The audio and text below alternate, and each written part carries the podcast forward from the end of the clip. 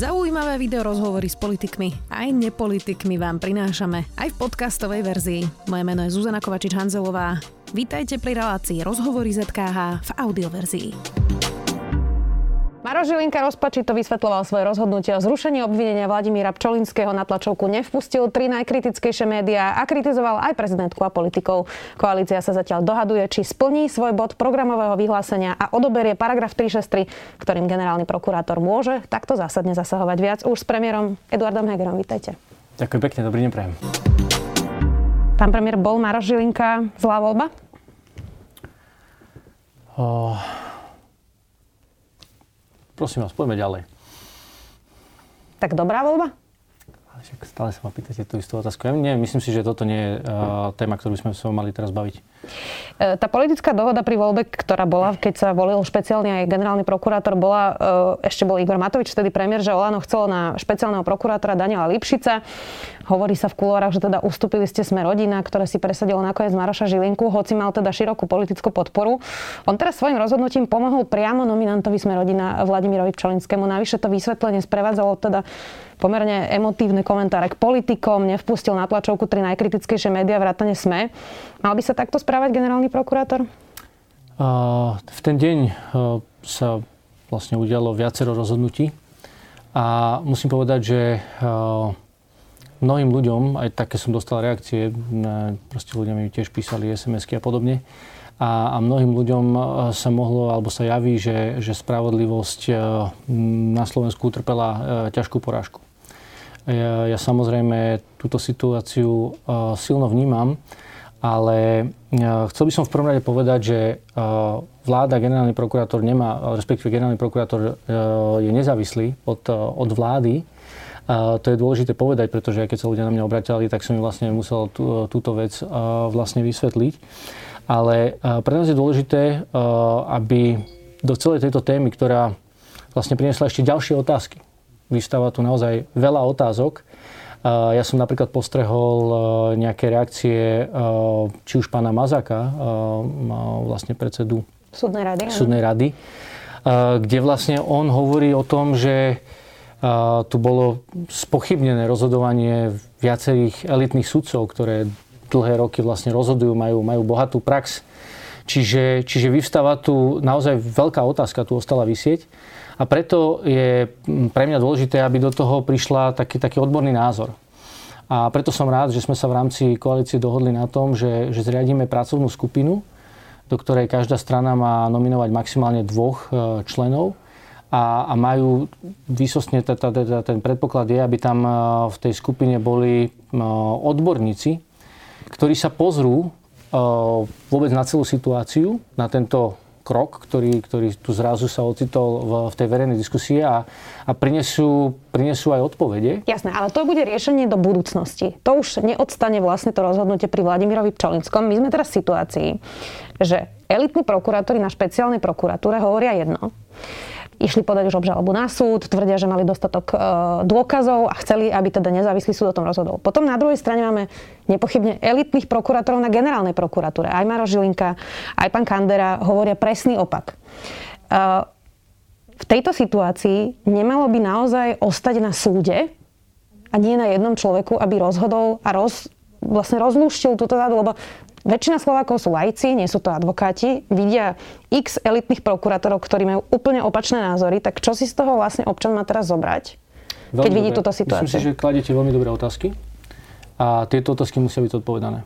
Súhlasím a mňa tiež veľmi bude zaujímať práve odpoveď na tieto otázky, ale v prvom rade odborná odpoveď. To je to dôležité, aby sa k tomu vyjadrili ľudia, ktorí s tým majú bohatú skúsenosť, lebo opäť, keď sa vrátim napríklad teda k tomu vyjadreniu pána Mazaka, tak eh, on tam vlastne hovoril o tom, že eh, vôbec pracovať s trestným poriadkom, s trestným zákonom, že to vyžaduje veľkú skúsenosť.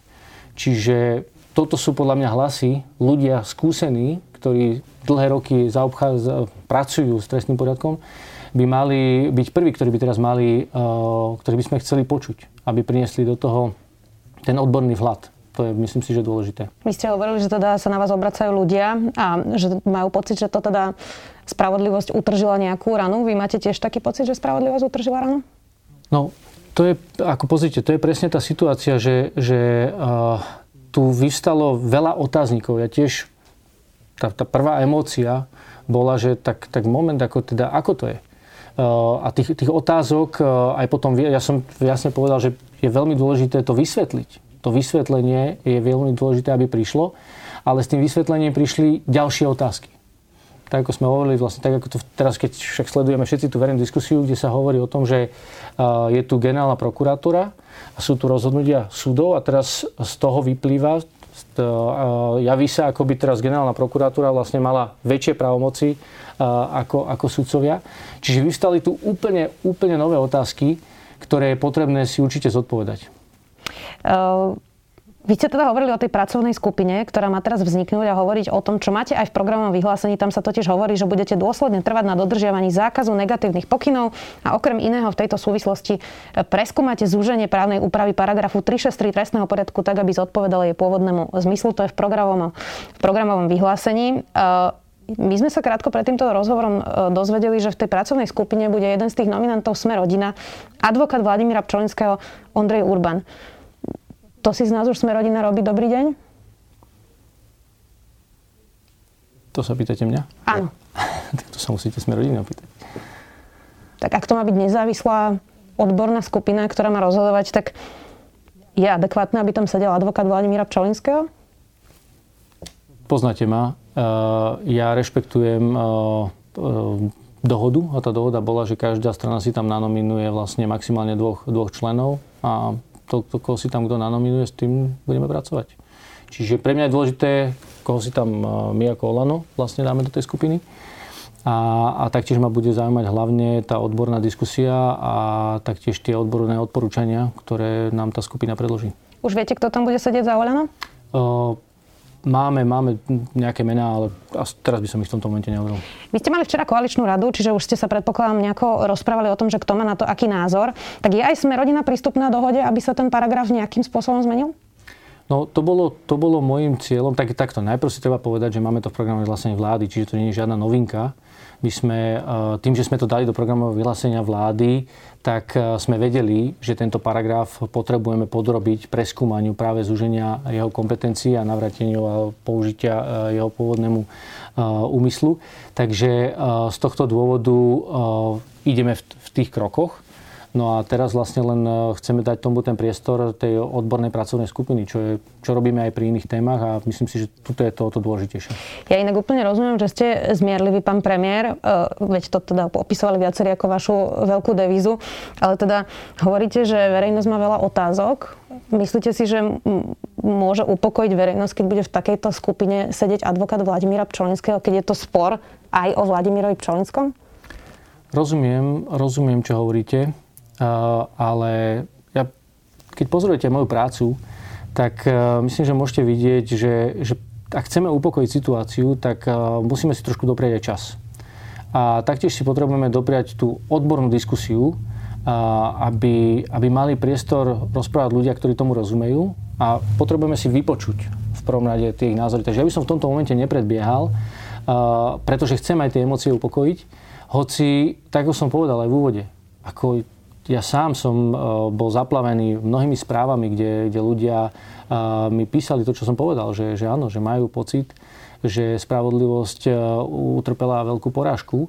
A, ale tak o tom to je, že potrebujeme, potrebujeme spracovať aj s, s týmito pocitmi a ja teda určite boj za spravodlivosť nevzdávam pretože na Slovensku chceme, ja chcem, aby Slovensko bola spravodlivá, demokratická, demokratická úspešná krajina. Smerodina teda neustále hrozí odchodom z koalície. Myslím, že to zatiaľ použili pri každej debate, v ktorej nejako zásadnejšie pri nejakej téme nesúhlasili. Teraz opäť Boris Kolár hovoril, že ak by pokračovali nezákonnosti, tak odchádzajú z koalície. Čo to presne znamená? Rozprávali ste sa o tom, lebo čo to je pokračovať v nezákonnostiach? E, vyzerá to, že, to, že tým mohol chcieť povedať, že ak by policia stíhala niekoho zo Smerodina. No, to bude dôležité, aby e, vlastne sa tým zapodiela pracovná skupina tam sa to viac menej vysvetlilo. Čiže e, to bude predmetom tých rokovaní mňa to bude tiež zaujímať. Zatiaľ neodchádza Smer rodina z koalície? To sa musíte opýtať e, Smer rodiny, ale pozrite, ja som v každom prípade proti predčasným voľbám, pretože mandát, jednak, ktorý sme dostali a práce, koľko máme pred sebou, a tak to je, to je to, čomu sa chcem venovať. Akú má moc sme rodina v koalícii? Vyzerá, že hoci teda nemajú najsilnejšie karty, to máte teda vy v Olano, tak majú najvyššie karty na ruke a rozhodnutia sa riadia najmä teda tým, že či Boris Kolár povie, že odchádza alebo neodchádza. To si nemyslím. Akú moc má sme rodina v koalícii? Ako jeden z koaličných partnerov, ale nemyslím si to, že teraz on má nejakú maximálnu moc. Keď už hovoríme o policii, prokuratúre a tých stíhaniach, tak Peter Kovařík odchádza z funkcie. E, to bolo opäť ústupok sme rodina? A rozmýšľal som, a predpokladal som, že túto otázku mi položíte. Ale viete, tak odpoviem na to iba jednou vetou. Toto by sa za Roberta Fica nestalo.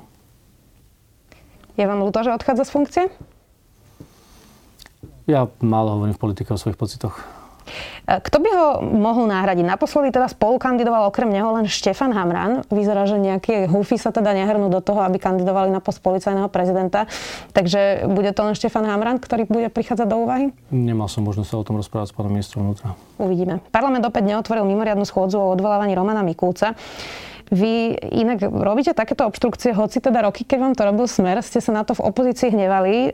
V čom ste teda vy iní? Lebo e, neotvoriť schôdzu o odvolávaní... To... Trošku popravím, my sme tú schôdzu otvorili. Uh-huh. Prvýkrát, keď bola, vypočuli sme si to, ale prepačte, keď e, Robert Fico potom prichádza s dôvodmi, ako ja som sa vyjadril jedenkrát a povedal som, že e, bolo, bolo zvykom, boli sme zvyknutí na to, že Robert Fico klame.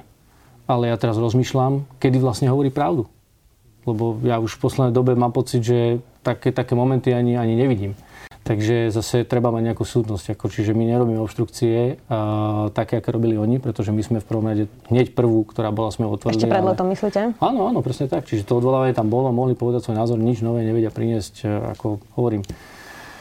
Tie, tie veci o, o bývaní jedno s druhým, to sú, akože si hovorím, tak som povedal. Rozmýšľam, kedy vôbec e, Robert Fico hovorí pravdu. Ešte pred letom to teda vyzeralo, že možno nebude mať Roman Mikulec e, podporu Sme rodina. Teraz sa tá situácia zmenila. Vladimír Pčolinský je na slobode. Peter Kovařík skončil, takže tá situácia v koalícii okolo Romana Mikulca chápem správne, že sa už upokojila? To sa musíte opýtať Sme rodiny. Tak ste v jednej koalícii. Včera ste mali koaličnú radu. Ja sa priznám, že na koaličné rady nechodím, tak by ma zaujímalo, že či sa to teda upokojilo. Tak neriešili sme túto otázku, takže m, mm, akože včera sme riešili inú otázku, to, čo sme prebrali teraz v úvode vašej relácie. Keby sme zostali ešte pri tej koalícii, za ľudí e, teraz vyzerá, že smeruje k nejakému zlomovému bodu v tej patovej situácii, je to tam teda dosť napäté a je možné, že to skončí tak, že tí 8 e, kritickí poslanci odídu zo za ľudí a zostanú nezávislí, hoci deklarujú, že oni budú naďalej podporovať koalíciu. V prípade, že by skončila, teda, že by zostala vo funkcii Maria Kolíková, ty, vy si to viete predstaviť, že Maria Kolíková by bola naďalej ministerkou, hoci by už nebola v záľudí a mala by za sebou 8 nezávislých poslancov? Ja si viem predstaviť eh, veľa vecí a však ja som aj v intenzívnej komunikácii so všetkými svojimi ministrami a prirodzene teda aj s eh, predstaviteľmi strany za ľudí. Čiže eh, bavíme sa o, o rôznych, rôznych možnostiach ale v tomto momente by som to nechcel komentovať, keďže stále sú to vnútrostranické veci a, a do tých ja nechcem zasahovať. Existuje teda možnosť, že Veronika Remišová by zostala ministerkou, hoci by za sebou mala len štyroch poslancov. Aj keď hovoríte, že to nechcete komentovať, to je naozaj reálna situácia, ktorá môže už o pár dní nastať. E, a potom z toho vyplývajú ešte ďalšie otázky, že ak by teda Veronika Remišová zostala iba so štyrmi poslancami a bude teda ministerkou, e, či bude mať stále právo veta napríklad na koaličnej rade, ak by za sebou nemala celý poslanecký klub? Ja chápem tieto otázky, ale ja opäť poznáte ma, ja nepredbieham udalosti, čiže ja sa vyjadrím ke v čase, keď budeme mať na, na stole reálny scenár. Tak skúsim ešte inak. Ak by sa to teda takto rozseklo, e, bude sa otvárať koaličná zmluva? Však sama ste povedali, že sa idete opýtať inak, čiže hm, nemôžem vám odpovedať ja inak, pretože opäť počkajme si na to, ako sa to vyvinie a podľa toho budeme vlastne s tým jednať a podľa toho odkomunikujeme aj na čom sme sa dohodli. Poďme k očkovaniu, k lotérii, stratégii a tej kampani. Začneme očkovacou lotériou. Stojí to teda milióny zo štátnych peňazí. Igor Matovič povedal 30. júna, citujem, očkovacia lotéria a sprostredkovateľský bonus sú dva nástroje, ktorými chceme pomôcť očkovaniu. Vydal vtedy dokonca aj analýzu UHP. 25. augusta sa potom asi opravil, alebo teda zmenil názor a povedal, že očkovacia lotéria splňa úlohu, pretože mala odmeniť zaočkovaných a nebola myslená ako prostriedok na zvýšenie zaočkovanosti. Tak ako to teda bolo? To sa mi napýtate? Vy ano, kladiete otázky myslené... na Igora. No tak to sa to pýtajte Igor Matoviča. Akože opäť, ja, prečo ja mám vysvetľovať? Vy ste premiér. Či to bolo myslené, tie som premiér, neznamená, že mám zodpovedať každú otázku. Každú nie, každú ani sa nepýtam, ale či to teda malo motivovať ľudí k očkovaniu, alebo to malo teda len obmeniť, odmeniť za očkovaných? Lebo to je dosť veľký rozdiel. No, pozrite, v prvom rade myslím si, že tak ako ste to aj teraz povedali, tá lotéria mala pomôcť vôbec celej téme očkovania. Toto sme hovorili veľa. Takže teraz ja, na mňa, a ja som to aj povedal, už sa ma to pýtali viacerí, že si počkám ešte chvíľu, lebo myslím si, že hodnotiť to v tomto momente ešte prískoro a uvidíme. Budem sa vás ďalej pýtať aj na nejakých iných ministrov. Dúfam, že už sa dostaneme aj k nejaké odpovedi. Ako sa má teda napríklad daňovo-odvodová reforma Igora Matoviča?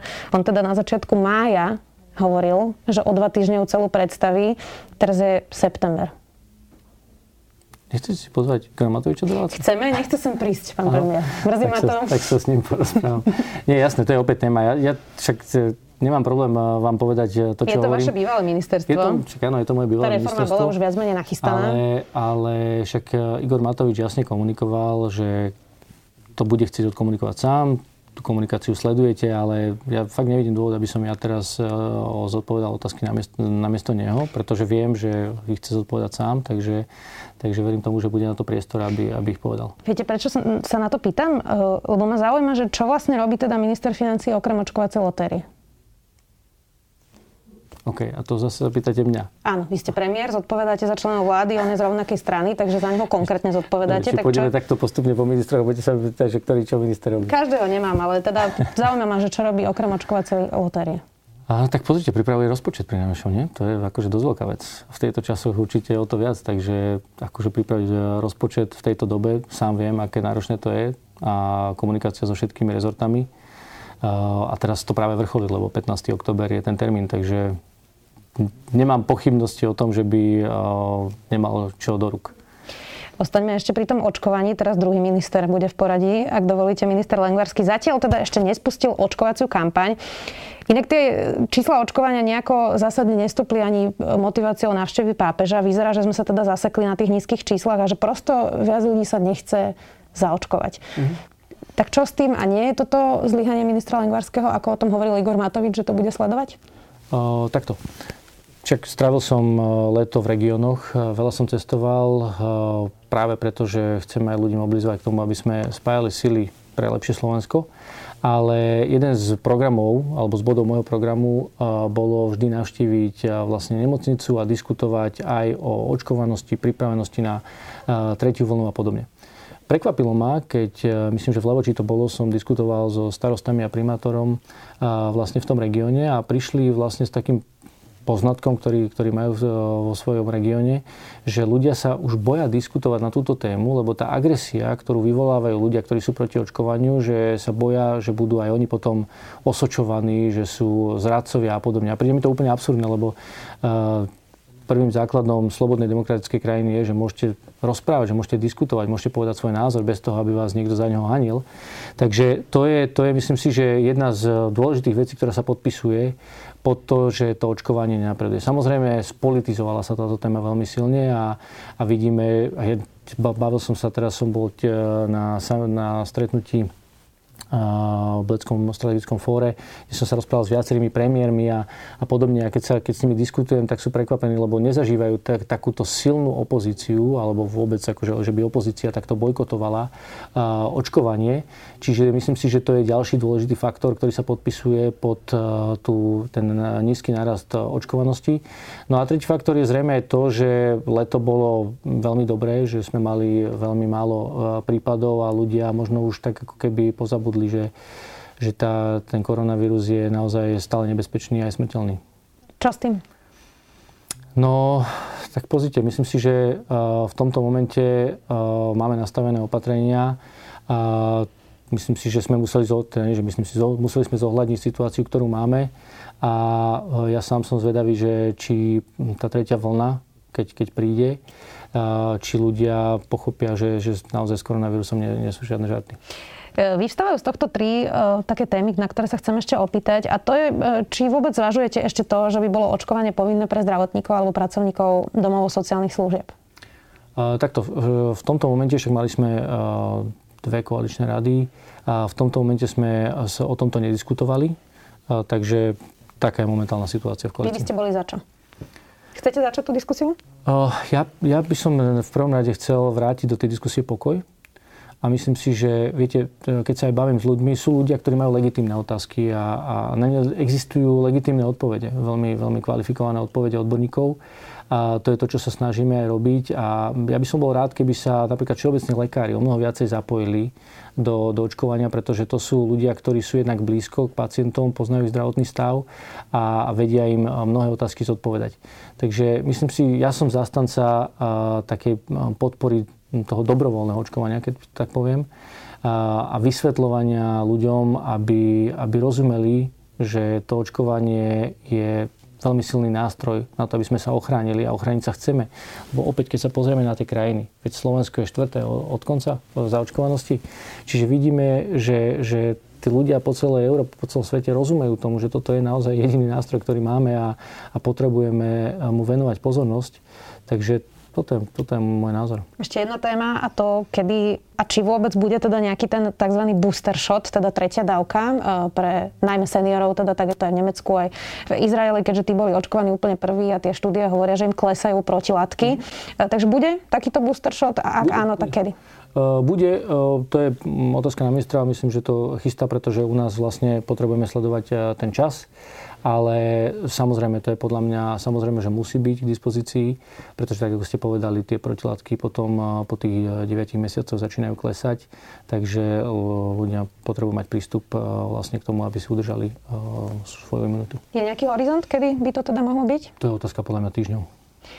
Námšu s pápežom e, môžu ísť teda len zaočkovaní. To bolo rozhodnutie aj v spolupráci s KBS-kou. Tá ale teraz najnovšie žiada prehodnotiť toto rozhodnutie a chcela by, aby tam teda mohli ísť tí OTP, keď to tak nazvem tou e, skratkou, to znamená, že aj testovaní a tí, čo prekonali COVID. Existuje nejaká šanca, že by sa to ešte zmenilo do prí, e, príchodu pápeža? Tak toto je v rukách Úradu verejného zdravotníctva, pretože oni to regulujú a tak pre mňa je dôležité, aby mali jeden meter, takže to je otázka na nich. Čím si vysvetľujete, že zatiaľ sa tak málo ľudí prihlásilo na návštevu pápeža? E, myslím, že dokopy na všetky tie miesta je to vyše 50 tisíc. Pôvodne sa do Šaštína očakávalo 350 tisíc, tak to je dosť veľký rozdiel oproti tým očakávaniam. E, čo sa stalo? Tak v prvom rade je tu pandémia. To si treba povedať. E, ja vidím, keď sa aj rozprávam s ľuďmi, mi hovoria, že ľudia napriek tomu aj, že sú zaočkovaní, tak stále majú obavu a podobne. Čiže myslím si, že, že ten eh, rozmer alebo prítomnosť pandémie sa najviac podpisuje samozrejme na, na tú účasť. Veľa sa hovorí o tom, že musí Slovensko robiť reformy, nesmie zaspať. Vy máte tie reformy naviazané aj na plán obnovy. E, tá úplne prvá najťažšia bude zrejme stratifikácia nemocníc. Začal sa teraz september, bolo leto, chvíľu bolo teda ticho, dovolenkovalo sa. V akom horizonte sa si, e, teda stíhajú tie, tie reformy a, a dokedy bude napríklad teda na stole stratifikácia nemocníc? Tak to môžem povedať, že e, áno, bolo obdobie dovolenok, dovoleniek, ale my sme veľmi intenzívne na tom pracovali práve sekcia plánu obnovy veľmi intenzívne pracovala na tých prípravách, čiže tie reformy sú v procese, pripravujú sa, veľa o tom diskutujeme. Na úrade vlády sme mali aj s ministerstvom zdravotníctva niekoľko stretnutí, aj s ministerstvom školstva práve na všetky tie reformy, ktoré potrebujeme stihnúť v rámci milníkov plánu obnovy. Takže určite leto v tomto nebolo žiadne spomalené z týchto prác. Takže myslím si, že sme v, časov, v časovom harmonograme. A áno, bude to, bude to dôležitá téma. Opäť, ako hovorím, bol, chodil som po regiónoch a teda mal som sa možnosť rozprávať aj s ľuďmi, a, ktorí mi hovorili svoje postrehy a je pre mňa dôležité, aby som práve o tomto aj diskutoval a mám to v pláne sa baviť sa ministrom zdravotníctva. Myslím si, že chyba tu dostatočné vysvetlenie, to je to dôležité, že prvé je, že žiadne nemocnice sa rušiť nejdú, a, a samozrejme je potrebné teda uh, s ľuďmi v regiónoch uh, veľmi intenzívne diskutovať. Jedna z vecí, ktorú tak vidím aj z tých ciest, ktoré mám, že a toto je vec, ktorá tu je, že roky, že roky tí ľudia boli nevypočutí, cítili sa nevypočutí. A, a to takto nesmie byť. To, akože myslím si, že je dôležité, aby ak, ak, ak potrebujeme, prvú vec, ktorú potrebujeme obnovovať, je tá komunikácia. Komunikácia štátu s občanmi. Aj preto som do toho regiónu išiel, do tých regiónov išiel a chcem to pokračovať. Čo by ste povedali občanovi, ktorý doteraz počúvalo, že ľudia teda majú vydržať, síce je tu COVID, prichádza tretia vlna, ale každý týždeň tu blokujú hlavné mesto nejaké desiatky extrémistov, policia s nimi zatiaľ nevedela nejako zásadne urobiť poriadky, potom stále počúvali, že táto vláda je protikorupčná bude očista spoločnosti, do toho vidíme, že Vladimír Čolinský je na slobode a máme z toho všetci taký rozpačitý pocit, veď ostatne aj vy ste to uh, popisovali. V podstate Maro Žilinka používal argumentácie Penty pri Gorila a zrušil obvinenia Jaroslavovi Haščákovi. A ani len tí zaočkovaní nakoniec nemajú výhody. Napríklad deti, ktoré sú zaočkované, dosť možno budú musieť ísť na dištančné štúdium, lebo školy nezvládajú aj aj. A teda tých detí je zatiaľ zaočkovaných e, málo. E, chceli rodičia testy, bolo ich príliš málo, pretože ten záujem bol príliš veľký. Čiže takéto e, chyby, ktoré vlastne e, ľudia vidia, stále nečerpáme poriadne eurofondy, e, prepája sa diálnica e, D4 z D2, nie je tam kľúčová krížovatka kvôli NDS. Mohla by som teraz pokračovať. E, občan by si mohol povedať teda, že po roku a pol vašej vlády tu panuje akási dezilúzia. Čo by ste mu na to povedali? Viete, uh, vy ste vymenovali veľa vecí. Uh, áno, vyťahli ste práve tie možno negatívne časti toho, ale tie veci ukazujú na to, že do koľkých oblastí sme sa pustili uh, do prerábky keď to poviem, do reforiem, lebo však to je v skutočnosti prerábka.